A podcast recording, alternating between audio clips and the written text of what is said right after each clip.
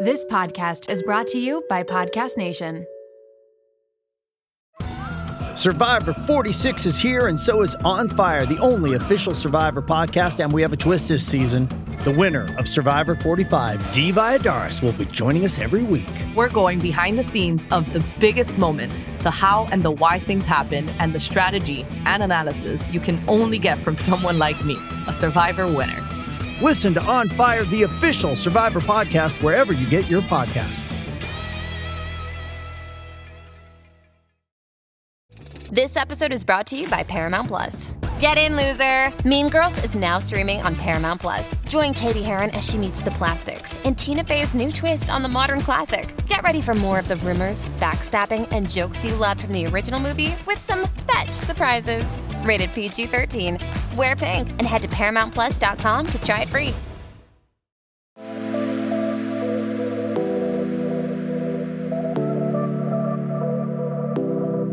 Welcome to Nirvana Sisters podcast, where we take the intimidation out of well being and beauty to help you achieve your highest state, your nirvana. We are sisters in law and your hosts. I'm Amy Sherman. And I'm Katie Chandler. So let's get into some real conversation.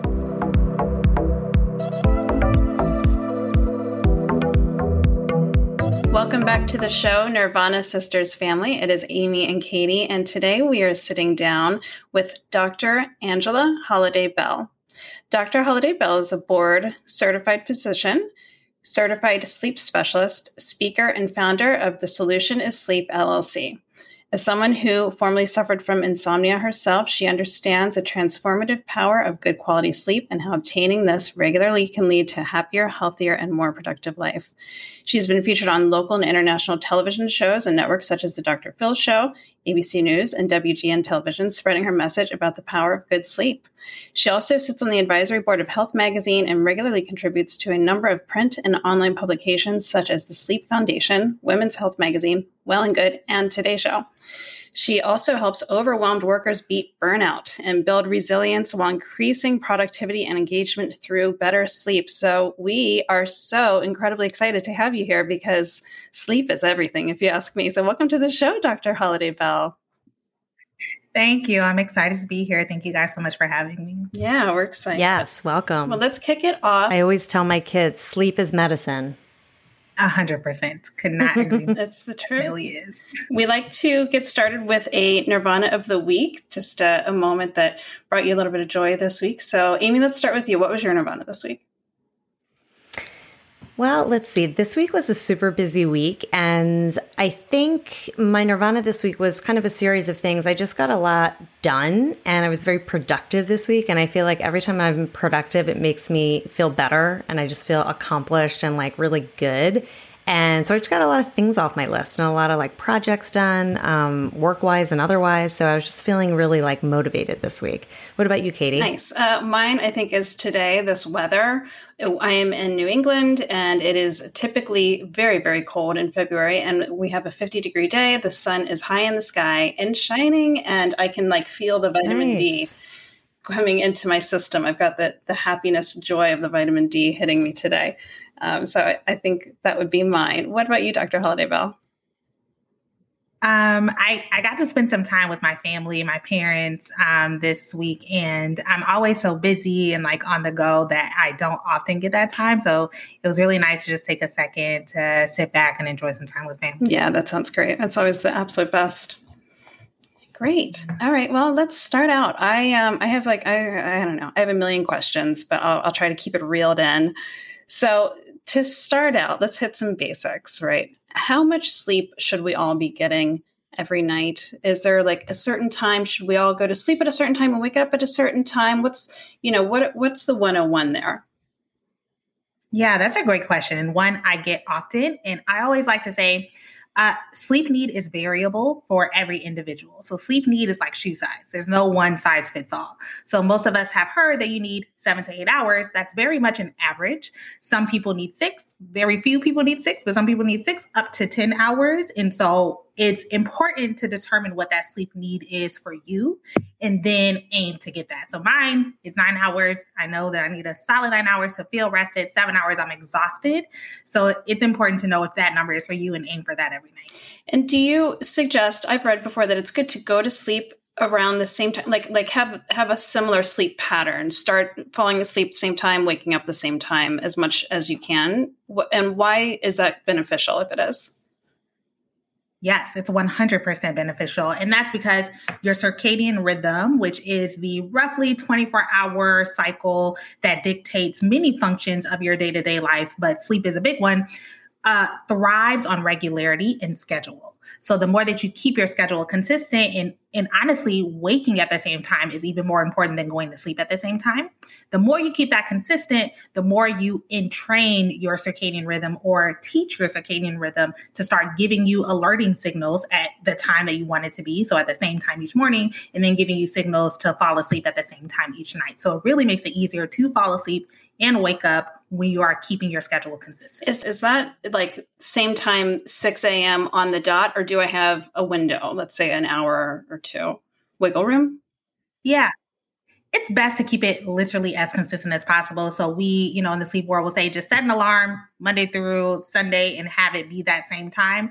But, you know, to be fair and to be honest, there there is a little bit of wiggle room. 30 minutes is probably the longest I will push it, sometimes up to an hour, just depending on how uh, how it interferes with their sleep. Everyone is a little bit different with how much that may throw off their schedule. But keeping it as consistent as possible, even like down to the minute, will be the best uh, course of action. Yeah, I was gonna just make a comment that that totally makes sense because on the weekends because I'm not a morning person. I've become a morning person, obviously, with kids, and my husband's an early riser. So I've become a morning person. But on the weekends, I try to sometimes sleep late. And every time I do, I feel terrible that day. I'm like more tired, lethargic. And I always say to my husband, I'm like, it's so weird. It's because I got up late. But if I get up the same time every day, like I usually get up at seven during the week, I feel a million times better. Exactly. And that is your body telling you, like, no, we need to keep this consistency. It's screaming for that. Even down to like meal times and the time you exercise. Like your circadian rhythm actually controls many different functions in your body and really likes to keep it as routine and consistent as possible. Oh, that's interesting. Okay. All right. So, excuse me. We've all heard melatonin, melatonin, melatonin. For a long time, I just thought melatonin was a pill that I took. But the, it, melatonin is something we make. Is that correct? To tell what is melatonin? What is the science behind it? What triggers it? What inhibits it? Etc. Definitely. So melatonin is a natural hormone that we produce in our bodies from the pineal pineal gland in your brain. There's also some research starting to come out showing that a lot of melatonin is produced in your gut, but the melatonin we think of that signals uh, sleep is produced in your brain. So we produce that naturally. It does also come in supplement form. And I like to think of melatonin as the hormone of darkness. So as let's say you know before we had all, the artificial lights that were you know keeping us up and awake at night your circadian rhythm and the hormones that were released were uh, regulated in large part by the the light and dark cycles that naturally occur in the the natural environment. So as the sun went down and you didn't have any more light to alert yourself that's when that that signified melatonin to be released. And melatonin helps to set the stage for sleep. So it signals to your body okay, it's time to wind down, it's time to transition into sleep, and then allows you to make that transition um, easier.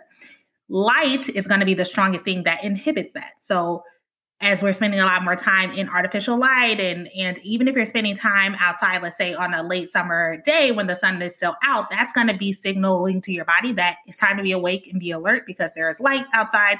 So it inhibits the release of melatonin. So the way that I tend to, or the way that I tell people to um, utilize their own natural melatonin release is by decreasing the light emissions about two hours before bedtime as much as possible. So for some people, if you have to use, uh, if you have to like be on your computer during that time, using uh, light, blue light blocking glasses, simply if you have uh, dimmers in your house, dimming the lights, turning off overhead lights and using instead uh, table lamps or candles, all of those things help to decrease the alerting signals from the light and signal to your brain that it's time to start releasing that melatonin. That's so. I guess that means you shouldn't have a TV on in your bedroom, which is exactly yeah, exactly. that is why we say limit electronics because the so you know light is made up of different a lot of different wavelengths but the blue wavelength in particular is the strongest inhibitor of melatonin. And that is the more prominent wavelength that's in electronics like your television your tablet your phone etc so it's best not to look at those things close to bedtime because you're going to be inhibiting that melatonin release or at least use some something to block out the blue wavelength so that it's not so strongly inhibiting melatonin it's funny. We sometimes watch TV at night, but I fall asleep. So then I'm like, well, does it matter? Because I'm still falling asleep. That's actually a good point. So I like to say, generally speaking, if you're some people can literally sleep anywhere, anytime, no matter what their schedules are, what they're doing. Yeah, that's me. An accident outside and they're fast asleep. Praise. Good. I'm so happy for you guys. I wish I had that ability. I absolutely if you do, then you know you don't really need to change things up that much, right? Because it's working for you. And there there are differences in sleep reactivity, we call it. So I have a very high sleep reactivity. My environment really interferes with my sleep, stress, anxiety, all those things yeah. interfere with my sleep significantly. My husband has a very low sleep reactivity. We could literally be getting robbed and he'll be, you know, passed out. And I'm like, what is how are you sleeping through this? So every every person is different but i would say for many people and especially now that a lot of these things like electronics are more pervasive in our society they are starting to see those effects. And so if you're yeah. one of those people that have problems sleeping then try to limit those things close to bedtime. Yeah my husband is like you in that he is literally the worst worst worst sleeper. And so um, this episode is going to be very helpful for him to listen to as well because he just really is uh, rough. And so is his mom. So it's uh, mm, runs in the family i, I guess. would- for sure. Absolutely. Yeah, I I am more like you are, Dr. Holliday Bell, in that I have to have kind of like a, a bedtime ritual. I have to shut the the lights need to go down. I have to do the whole thing one to two hours before I want to be asleep. And if I can't, I am inevitably up later and my sleep is disrupted. So, you know, like last Wednesday, we went on a random uh, couples night, which we never do during the week. And I didn't get home in, in my bed until 10 o'clock. I didn't fall asleep till midnight. So, you know, it's like, yeah. it's part of the routine. And I, I guess it's all triggering that melatonin. So when we take melatonin as a supplement, we're really just trying to replace the lack of what we're making or not making essentially. Yeah, essentially, or augmented, like the the the amount of melatonin we take in supplements is significantly more than what's produced by our uh, pineal gland, by our brains. Um, and so, you know, there's thoughts about whether or not we need that much. We actually often take way more than we need to trigger sleep, but it helps to just augment that process to help us secrete more so that it's moving our body towards preparation for sleep sooner than our natural release. Would. Okay. Yeah, it's funny. Um, even though I am a good sleeper, I do find that when we do do more of a wind down routine and dim the lights and like all that stuff, I do sleep more soundly and better, and I don't get up in the middle of the night. So yeah, mm-hmm. yeah, I'm sure. And Adam, my Amy's my sister in law, so my husband is her brother. He sleeps like Amy sleeps. He sleeps like a rock. He can sleep through anything too. So you guys have the good genes. Um, so some tips for for falling asleep quickly. Do you have uh, anything particularly that our listeners would like for that? Yeah. So I think establishing that bedtime routine, just like you guys both mentioned and alluded to, is so important because, you know, right now we live in such busy time. We all just talked about how busy, you know, we are. We were talking about our nir- nirvana moments and we're working and we may be parents or taking care of spouses and doing all these things. And our brains are going constantly. And then many of us treat sleep like it's a light switch. So we just turn off and like, okay, you can go to sleep. And again, there are those amazing, incredible superhumans that can do that. But for the most part, we can't. And so your brain needs that time to wind down and transition to sleep more than just even the melatonin release. Like one of my colleagues likes to say, brain waves have to slow down in order for sleep to happen. And that's very, very true. And so you're giving yourself and your brain that time to slow down. So just implementing a consistent bedtime routine will help you to fall asleep faster than if you all of a sudden try to go to sleep and then you're in bed tossing and turning and, you know, not able to do so. And then having a relaxation technique that you um, can engage in either regularly or after a particularly stressful day is super important.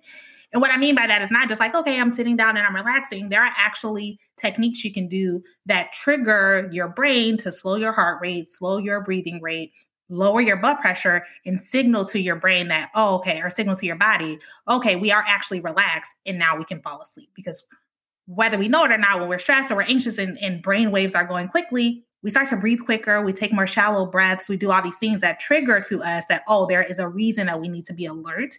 And so by triggering the opposite of that, you tell your brain there's no reason that we need to be alert. Now we can relax and now it's safe to go to sleep. Okay. So what are some of those things? Like breathing practice? exercises or yeah. Exactly. Yes. Breathing exercises. Diaphragmatic breathing is one of my favorites because you can do that anywhere. It's easy to practice. It's an easy technique for most people to um, to grasp, and it literally is just practicing taking deep breaths. As I mentioned, we we naturally breathe more shallowly, and so it doesn't allow our lungs to feel completely, and it doesn't trigger that parasympathetic nervous system or the one that slows everything down. So it's literally focusing and anchoring our breath so that we're breathing more deeply to trigger our bodies and our brains to say, "Oh, we must be relaxed because we're able to take these deep breaths," and that triggers a relaxation response something like progressive muscle relaxation, where you literally go through every part of your body and focus on tensing and relaxing each muscle in a in a um, in a specific way, in a specific fashion that that allows you to sense when you are tense and then to manually relax yourself is also helpful. Guided meditation, like I always recommend trying different ones, see what works well for you practice during the day when the stakes are not so high and you're trying to fall asleep and then incorporate that into a bedtime routine. Oh, that's smart. Yeah. I've never thought about t- trying it that way. Yeah. Mm-hmm. So some what about Yeah, go ahead. I would say some people will try like, "Oh, I tried that last night and it didn't work and like I couldn't fall asleep." And that's because you're anxious and and frustrated and trying to fall asleep and you're like, "Hey, that's not going to work. But if you practice it during the day when there's nothing on the line, it's not high stakes, you're just teaching yourself how to trigger that, then you're going to be more effective at doing it at night. So I always say practice it just 10 minutes during the day and you get better at it and then you can incorporate it at night. Yeah, that's a great idea. Really smart. Um, so what would you say for people and i have this a lot and so does my husband where you get up in the middle of the night to go to the bathroom or whatever and then you can't fall back asleep because your mind starts racing Mm-hmm. So common. We call it the 3 a.m. syndrome because for some reason it's always like around 3 a.m. for people. You're so right. Yeah. but you get up. And so there are a couple of factors there. The the first thing is your sleep drive. There's actually like a we call it process S. So your drive to sleep decreases the more you sleep. Makes sense, right? And so the closer you get to morning, the more you've slept off that sleep drive. So that drive to sleep is decreasing.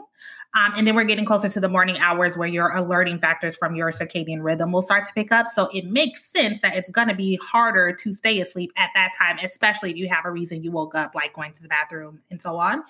And then you start ruminating on thoughts and things like that that make it even more difficult to fall asleep.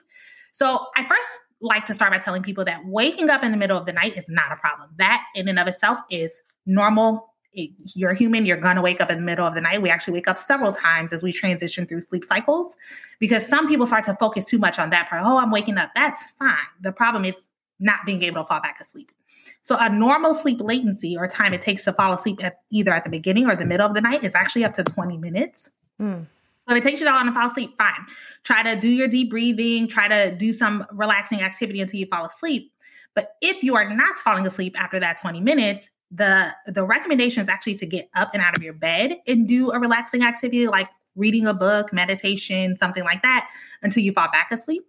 The reason for this is for individuals who say every night at 3 a.m. I wake up, I get in bed, I can't fall asleep, I'm tossing and turning for two hours and it's five and I finally fall back asleep, then my alarm goes off you're teaching your brain that that's what we do at 3 a.m. in the bed is that we wake up, we toss and turn, we're frustrated, we're anxious, and we can't fall asleep. And that entrains your brain that that is what you do. And you start to connect those thoughts, those feelings, those emotions with being in the bed rather than sleep. So you want to break that cycle by getting out of your bed, doing something else to induce sleepiness, and then getting back in bed only when you're sleepy again. That helps to reestablish that relationship and makes it less likely that you'll be up for the same amount of time in subsequent nights. Hmm. Wow. Has Stu ever tried that, Amy? Her husband is notorious for waking in the middle of the night and not being able to fall back asleep. Uh, mm. I don't know. I'll have to. I'll have to ask him. I mean, I know sometimes he's like gone downstairs and gotten something to eat or like something like that, and he's gone back to sleep. But yeah, I mean, he's he's done it all. Who knows? But that's a good idea to just get out of the bed and stop tossing and turning. Yeah. And the key is not to engage in other stimulating activities. So some people are like, okay, I'm going to be on my phone or I'm going to, you know, watch some Netflix shows. all that is doing is further right waking you up more release, stimulating you or even eating because then that teaches your body again this is when we eat so then what happens is your digestive hormone starts to release at around 3 a.m because now it learns oh i'm preparing for a meal because at 3 a.m we eat so it's very important to choose specific activities that are going to be conducive to feeling sleep again rather than stimulating or a signal that you should be doing something else Interesting. All right. So I have a question related to sleep and our metabolism and our weight and everything.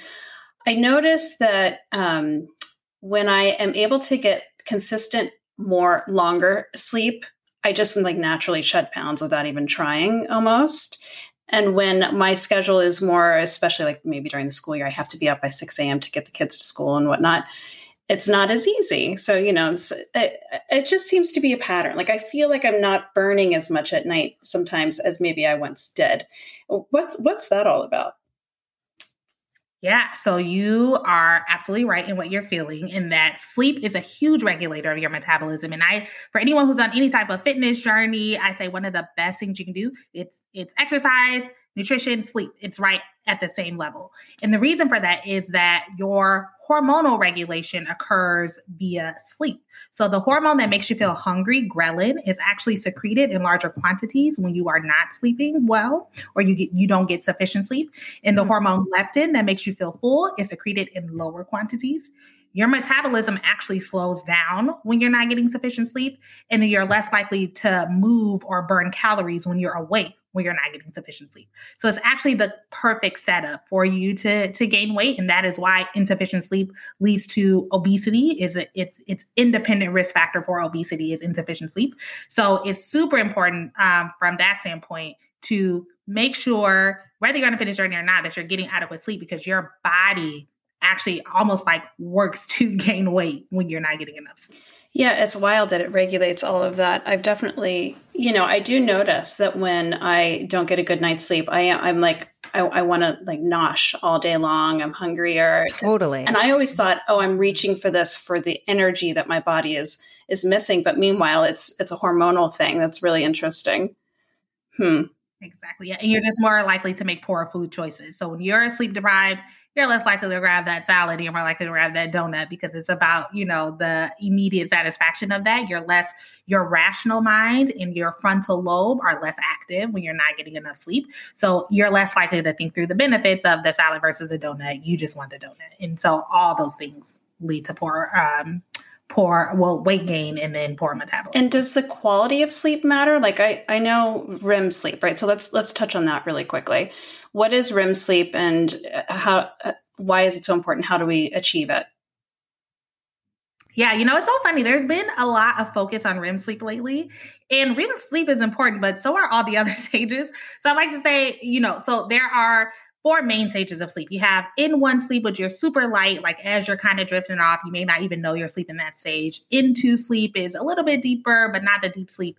N3 is deep sleep, which is actually that restorative sleep that we say N3 deep sleep is restorative for the body. REM sleep is restorative for the brain. It's not that, you know, clear cut, but that's just kind of the way we think of it. And then REM sleep is a sleep that most of you, not all, but most of your dreaming occurs in, and your emotional regulation, your memories are laid down in that stage. So it's very restorative for the brain. But all of those stages are, are important and you cycle through them throughout the night.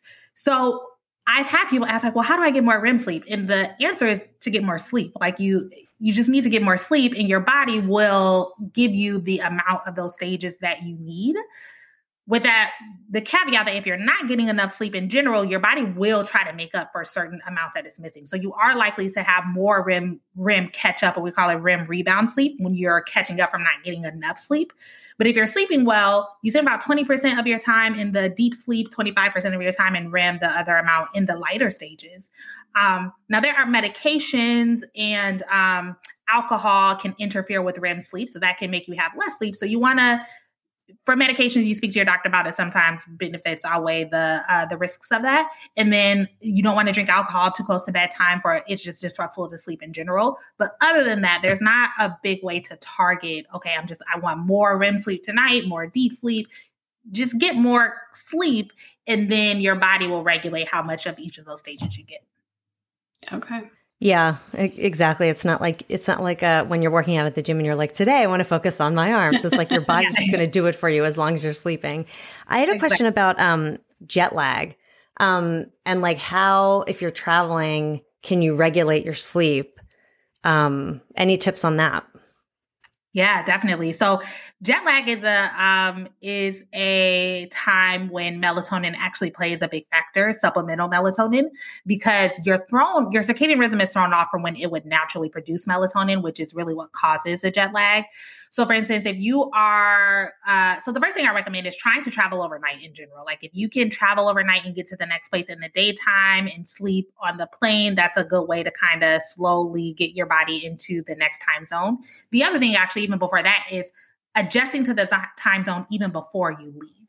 So if you are going somewhere in which your um, your sleep time will be later than your current sleep time, actually adjusting by about 20 minutes each night prior to leaving will help to slowly get your body used to it because it takes about a day, we say, for each hour time zone difference for your body to adjust. So if you can slowly do that, it makes that happen faster. Hmm. The other thing is light light is so important like i said it's a it's a strong factor in regulating the circadian rhythm and inhibiting melatonin release so if you get somewhere in what would be your native nighttime but it's daytime in that place you need to be out in the sun out in the day get natural light because that sends alerting signals to your circadian rhythm say oh actually it's not night it's daytime you need to be awake and then as it close, gets closer to nighttime, take melatonin so that because it's, it's unlikely for your natural melatonin release to occur because it's not used to being released at that time, but you take melatonin to signify to your body that it is nighttime, it's the darkness here, and that helps to transition things. Hmm. Those are great yeah, tips. Thanks. Absolutely. I know jet lag can be such a crusher. Um, so let's talk about some sleep disorders. I I know of sleep apnea, but uh, are there others? What are they? And how would someone know that they're suffering from them? Yeah. So, as you mentioned, sleep apnea is probably the biggest one and can have some really significant consequences for health down the line. So, that's always one that I recommend getting checked for if you're concerned. So, if you're snoring every night, if you are uh, taking pauses in your breathing, waking up gasping for air, waking up with morning headaches, definitely recommend getting assessed for sleep apnea. Another fairly common one, and I think way more common than we even know, is something called restless leg syndrome. And that is when you have this urge to move your legs, but really it can be any part of your body, mostly the legs, but it can actually be the arms, um, as it gets later into the night. And it makes it difficult to fall asleep and to get good quality sleep because as you're going throughout the sleep stages, you have this urge to move and it kind of uh, alerts you before you can get into the deeper stages. And so it causes poor quality sleep.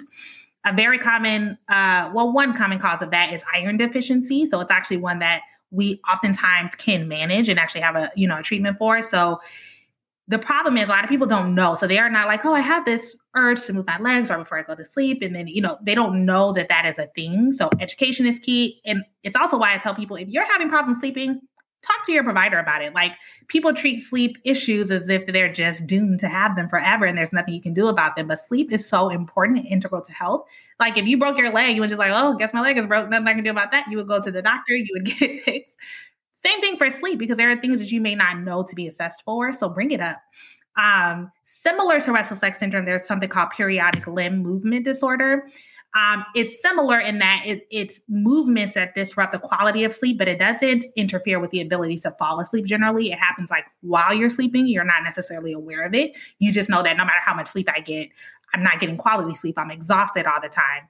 Um, and then you get a sleep study to diagnose any one of those things. So that's where you go to a sleep laboratory, they hook you up to these things, you sleep there, now they actually have at-home tests you can do for some as well, um, and then they assess your movements, your breathing, your oxygen level while you're sleeping, and then determine whether you have any of those things. So I would say those three are the most common.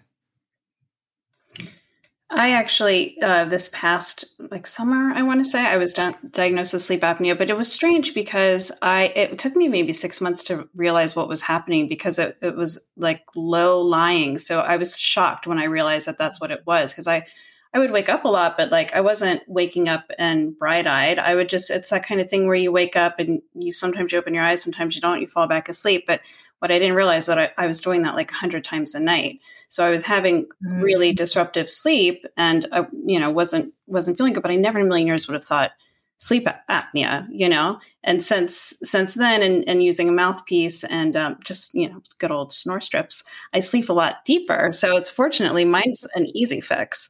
Um, but yeah. it's it, i think people can be surprised. Like i uh, when you think of sleep apnea you think of someone that is typically like pretty overweight right? That is that the that's usually the standard that causes sleep apnea but you can also have obstructive airway which is what i have. And so i don't know. I think essentially why I'm saying this is if you feel draggy all day long, if you feel starving all the time, if you like are gaining weight and you can't lose the weight or whatever it may be, maybe look into your sleep, right? A hundred. You hit the nail on the head. And sleep apnea is much more, is often less diagnosed than women because of the reasons that you said. It tends to be milder. It's not your typical overweight middle-aged male which is what we we think of with sleep apnea um, you may not even be snoring right? Like you said you're just kind of like waking up multiple times not really you know aware of it. And it's often misdiagnosed as like anxiety or depression because insufficient sleep for a long period of time independently increases your risk of having those things. But instead of getting at the underlying disorder, it's like, oh, you just have anxiety. Oh, you're just depressed. You're just these things. And we don't think to look into uh, things that are interfering with sleep. So you're absolutely right. It can be so mild and it can be something that you're not aware of, which is why it's important to talk about it. As I'm a physician, you know, and a sleep specialist, but separately in my role as a physician, every visit I'm asking, how are you sleeping? Because it's important. Um, and a lot of people don't think to even bring that up for themselves. Yeah, I'm sure that's. Yeah, such a good point. So, um, talking about getting that good atmosphere for sleeping, is there, I always hear, and you never know what's true or what's not, but is there a good like temperature to sleep in? I heard the colder the better, but I want to get your, your official answer on that one. Yeah, when it comes to setting up your sleep environment, I like to say keep it cold, dark, and quiet. And the reason for the cold statement is that your body temperature has to decrease by one to three degrees in order to facilitate the transition to sleep. Um, it's actually one of the things that also uh, triggers your your peak melatonin release is when your body temperature decreases. And so the in the literature you'll see temperature recommendations of 62 to 68 degrees. And some people look at me like i'm crazy when i say that. And they're like what? I keep my house at 80 that sounds so cold. And you know, it, it kind of goes back to shoe size and that there is no one size fits all, right? So I say if you're walking around comfortably in your home at 80, before you go to sleep, put it down to 77. You know, it's not an absolute number. It's just, it needs to be, it should be decreased from your baseline when you're walking around in order to facilitate that transition. Um, and then blocking out light, blocking out sound, sounds because that can interfere with sleep too. Yeah. I like it cold. What about you, Amy? I keep it cold. Well, it's funny. I the older I get, the colder I like it. I, but I I hate being. But I feel like I always get into bed and I'm freezing. Um, and my feet are always cold. So then I put socks on and then I warm up and then I take the socks off in the middle of the night sometimes because I get like hot and cold. But um, I do find it easier to sleep when it's cold because you can get all wrapped up and everything. Up, yeah. And I was going to ask about that too. Like, do you have favorite um, Katie and I are really into a weighted blanket, but do you have like favorite kind of sleep items, sheets, PJs, like all that kind of stuff that you would uh, recommend? Yes. Anyone who knows me knows that I do not go anywhere. Like, I don't spend a night in my own bed, in a hotel, anywhere without my blackout mask. Um, it's like I have to have it. Like if I forget to pack it, I'm going crazy. And that's because I I like I said, my sleep reactivity is so high. So any light that's coming through my eyelids is not good. Yeah. And I have like the plush blackout. Like I'm not talking about like the little mask they give you on the plane, like the real deal 3D blackout mask with the plush uh, cups. And the ones that I use actually have uh, built-in speakers. So if I want to, you know, do a sleep meditation before I fall asleep, it's like easy to do that. Yeah, that's that cool. is, like number one, I have to have my blackout sleep mask. I also sleep with a fan every single night. Um, so in addition to turning the temperature down, I need a fan. On. I mean, I'm in Chicago. It's wintertime. I sleep with my fan every single night. Mm. I have a little travel fan that I take with me again because it's hard to control the temperature in some areas. So I have a travel fan. I sit right there next to me on the nightstand. So I would say those are my two like must haves cannot sleep without. Do you what do you think of- the noise of the fan too is probably relaxing, I would think. Exactly. Yeah. What about sunrise timers? Those are new, and we've reviewed a couple. I know Amy, you have one that you love, right? Is it the Hatch? Yeah. Yeah. How do you feel Um, about those? I yeah, I had one from Amazon, and now I have the Hatch, which I've had and I need to set up. But I my waking up game has significantly increased using those because it's not so harsh. It's like a gentle tap. Yes, I love Hatch. I love Hatch. Um, it's a great, like you said, gentle way to wake up. So, so you know, historically, that's how we were signaled to wake up was from sunlight, Mhm. um, sending those alerting factors to our circadian rhythm and saying, okay, stop melatonin release. It's time to wake up. So it's such a gentler, more natural way to wake up. So I absolutely love Hatch because I sleep with my blackout mask. It doesn't work as much for me because I don't. that makes sense. Yeah. So unfortunately, I personally don't utilize that as much. But for individuals who like don't like blackout masks or whatever, don't sleep with them, I always recommend a good sunrise clock because it, it just makes it gentle. You just start your day so much better. It's it's more natural. Like I, I love a good sunrise clock, and I also recommend blackout curtains. Like I have like two sets of blackout curtains on my window, uh, so you're not getting that natural light from outside. So it is helpful to kind of recreate that through something like a sunrise alarm clock. Yeah, if it was up to me, I would sleep with the windows open because I love the natural light coming in the room in the morning. Um, but again, like I said, my husband's like you; he's got the mask, the earplugs, the whole thing. Um, and then what about beds? Do you have a certain bed that you like that is like game changing for you for sleep? You know, so I've gone through several.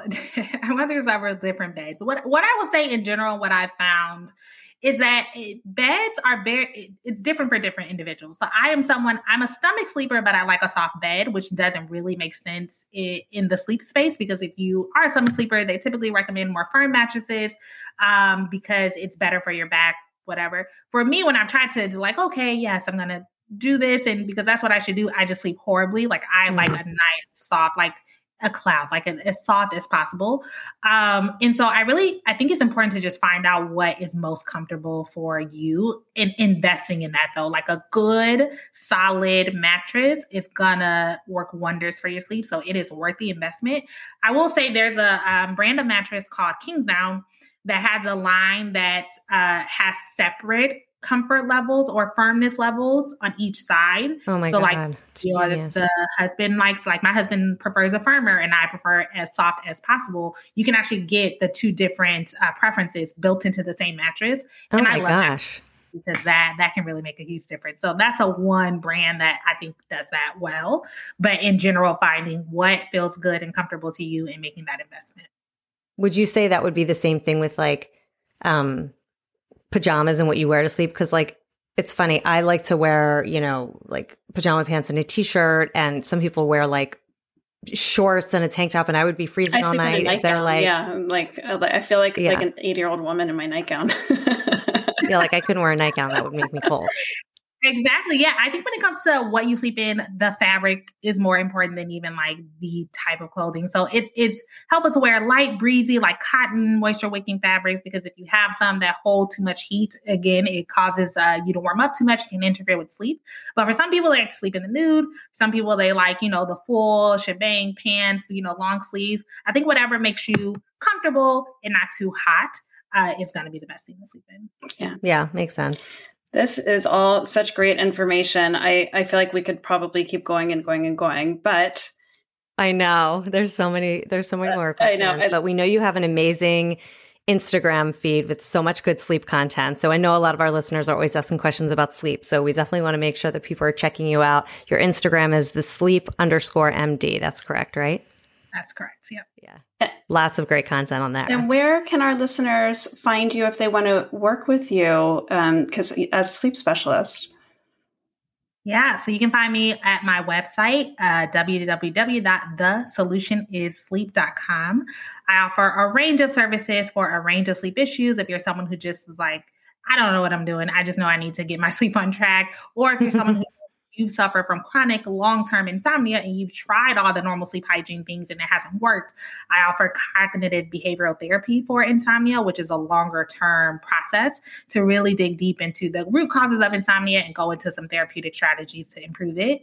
Um, and then on a business corporate level i work with different corporations to help their employees get better sleep because we know that sleep improves productivity efficiency um, and the overall bottom line. Companies are you know lose or they yeah, basically lose less money per employee if the employees are sleeping well and they're uh, investing in employee sleep. So I also offer that. So just head on over to my website, check that out. Um, you can also find me on LinkedIn at Dr. Holliday Bell. I try to give more longer form content than I can give on Instagram. Yeah. So any of uh, any of those avenues are great. That's great. Uh, it's amazing. It's so true. like sleep is absolutely everything. You know, all these people that are like, wake up at 5 a.m. and go to the gym and and do all of this. I'm thinking, no, like I need that extra one or two hours of sleep. Like that is, I am prioritizing that and I'm a morning person. 100%. Yeah. You will get more done in your day if you've dedicated the time to getting your sleep need than if you're like, oh, I'm just going to, you know, wake up so early and go to sleep late. Like you're actually more likely to get less done in that time than if you just prioritize sleep. So start with sleep in mind and, you know, uh, adjust the rest of your day around that is what I like to say. Nice. Well, there you go. You heard it here. So true. All right. So we're going to get into our wrap session. So, what is your favorite wellness or beauty hack? Sleep. Shocker. answer, but it's so true. Sleep is good for the skin. It's good to keep you young. Like sleep is always my answer. All right, this next one we call it our five minute flow. You just got out of the shower, Uber's pinged you, they're five minutes away. What are you going to do to get out the door and get into that Uber on time? What are your holy grails, your go to? What's the quick routine? Yeah, so I am a I'm like a I, my skincare is super important to me. So I'm always going to have a good I like the CeraVe and the ordinary products. So good face wash, sunscreen is so important. So if nothing else, face wash, moisturize, sunscreen, maybe a tinted moisturizer. Eyebrows are also important to me. So fill those in, lip gloss, and out the door. Nice. Yeah, we were just your skin's gorgeous. I was uh, yeah, it's beautiful. we were just talking about our love for CeraVe and the Ordinary like two hours ago. Amy and I. It's funny yeah. Yeah. Yeah. Yeah. And how do you maintain your daily nirvana? You know, self care, prioritizing what makes me happy um, and what allows me to be the best that I can for everyone else and all the roles that I play. And I really, that's something fairly recent for me. I would say in the past couple years, I started to invest in, and it's really changed my entire like outlook on life um, and who I am as a person. So prioritizing my sleep, exercise, um, taking care of my skin, just the little things that like make me feel like me and allow me to be the best version of me for everyone else. Mm, so important. The magic recipe right there. I really appreciate your time. And I know our listeners are going to get Katie. so much from this. Um, I'm definitely going to be sleeping better now as well. Uh, so thank you for being with us. And mm-hmm. before mm-hmm. we go, we'd like to close with a little mantra. So, Amy, what do you have for us? So I took a mantra or a quote from Dr. Holliday Bell on her Instagram feed, and I just thought it was so relevant for our conversation. And that quote is Sometimes the most productive thing you can do is rest. Absolutely. It's love it. Love it. I have to say, I had a quote too from Dr. Holliday Bell's feed because it was so good. So I think we need to drop this one as yeah. well. Let's hear it. Rest is not the absence of activity, but the presence of peace. And I love that. Ooh. It's such a good reminder. Yeah. And like to give yourself permission to rest, right? Yes, absolutely. Because you're being productive by resting and refilling your own cup. So I love that. Thank you guys. That's so great. Thank you for joining us. And we would love to have you back anytime. This is such an important topic. And I think it's gotten a lot of visibility over the last few years. And it's like a continuing subject I feel like I see all the time in the media. So thank you again. Yeah. Thank you so much. I'd be happy to come back anytime. Thanks for listening to Nirvana Sisters. For more information on this episode, check out the show notes, please subscribe, and leave us a review. Also, find us on Instagram at Nirvana Sisters. If you loved what you just listened to or know someone that would, please share it and tag us. Tune in next week for a fresh new episode of Nirvana Sisters. We'll continue to watch out for all things wellness so you don't have to. Bye.